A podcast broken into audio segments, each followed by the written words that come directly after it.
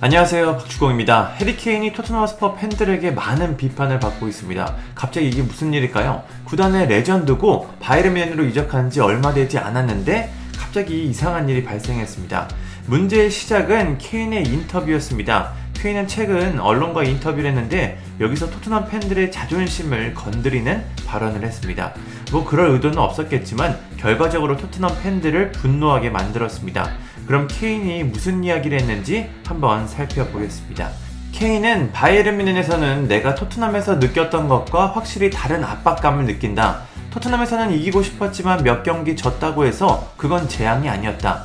바이에른 뮌헨에서는 매 경기 이겨야 한다는 느낌이 있다. 이런 감정은 세계에서 가장 큰 구단에서 중요한 부분이다.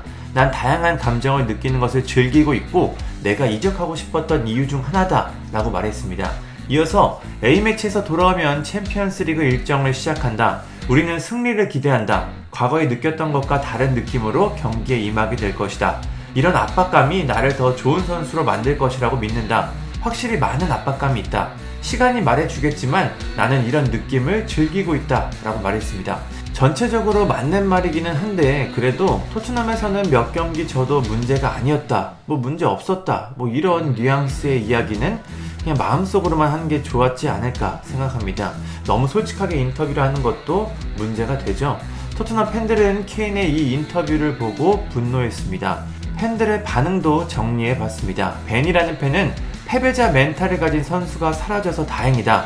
케인은 리더로서 팀의 기준을 설정해야 했었다. 라고 말했습니다.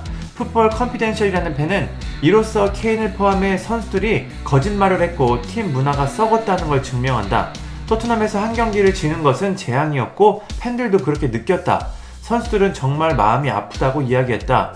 이제 우리는 선수들이 헛소리를 하고 있었고 전혀 신경 쓰지 않았다는 걸 알게 됐다. 라고 말했습니다. 마아키라는 팬은 레비 회장이 적절한 시기에 케인을 팔아서 정말 다행이다. 라고 말했습니다. 테일러라는 팬은 분데스리가 11번 시즌 연속 우승에 대한 압박이군. 나 토트넘 팬 페이지에서 토트넘에서 뛰지 않는 선수를 보고 싶지 않다. 그는 이제 사라졌다. 그는 시즌이 끝나면 아무도 기억하지 못할 분데스리가 우승 메달을 받게 될 것이다. 라고 말했습니다. 시언이라는 팬은 loser mentality가 바로 여기에 있었다. 기본적으로 그는 토트넘이기 때문에 팀이 평범해도 상관이 없다고 생각했다. 맙소사 라고 말했습니다. 폴이라는 팬은 토트넘의 리더로서 너는 구단이 승리하는 문화를 만드는데 자신이 해야 할 역할이 없다고 느꼈냐? 라고 물었습니다.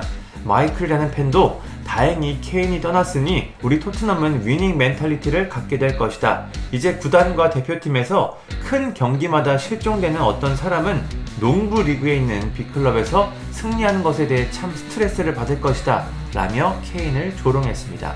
글로리보이라는 팬도 너는 모든 결승전을 망쳤다. 라고 말했습니다. 케인이 인터뷰 하나로 많은 비판을 받고 있는데요. 이렇게 말 한마디가 참 중요합니다. 토트넘 팬들에게 많은 비판을 받고 있는 케인이 바이에른 뮌헨의 첫 시즌 어떤 성적을 거두게 될지 참 궁금합니다. 감사합니다.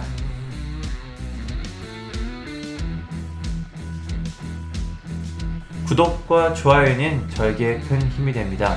감사합니다.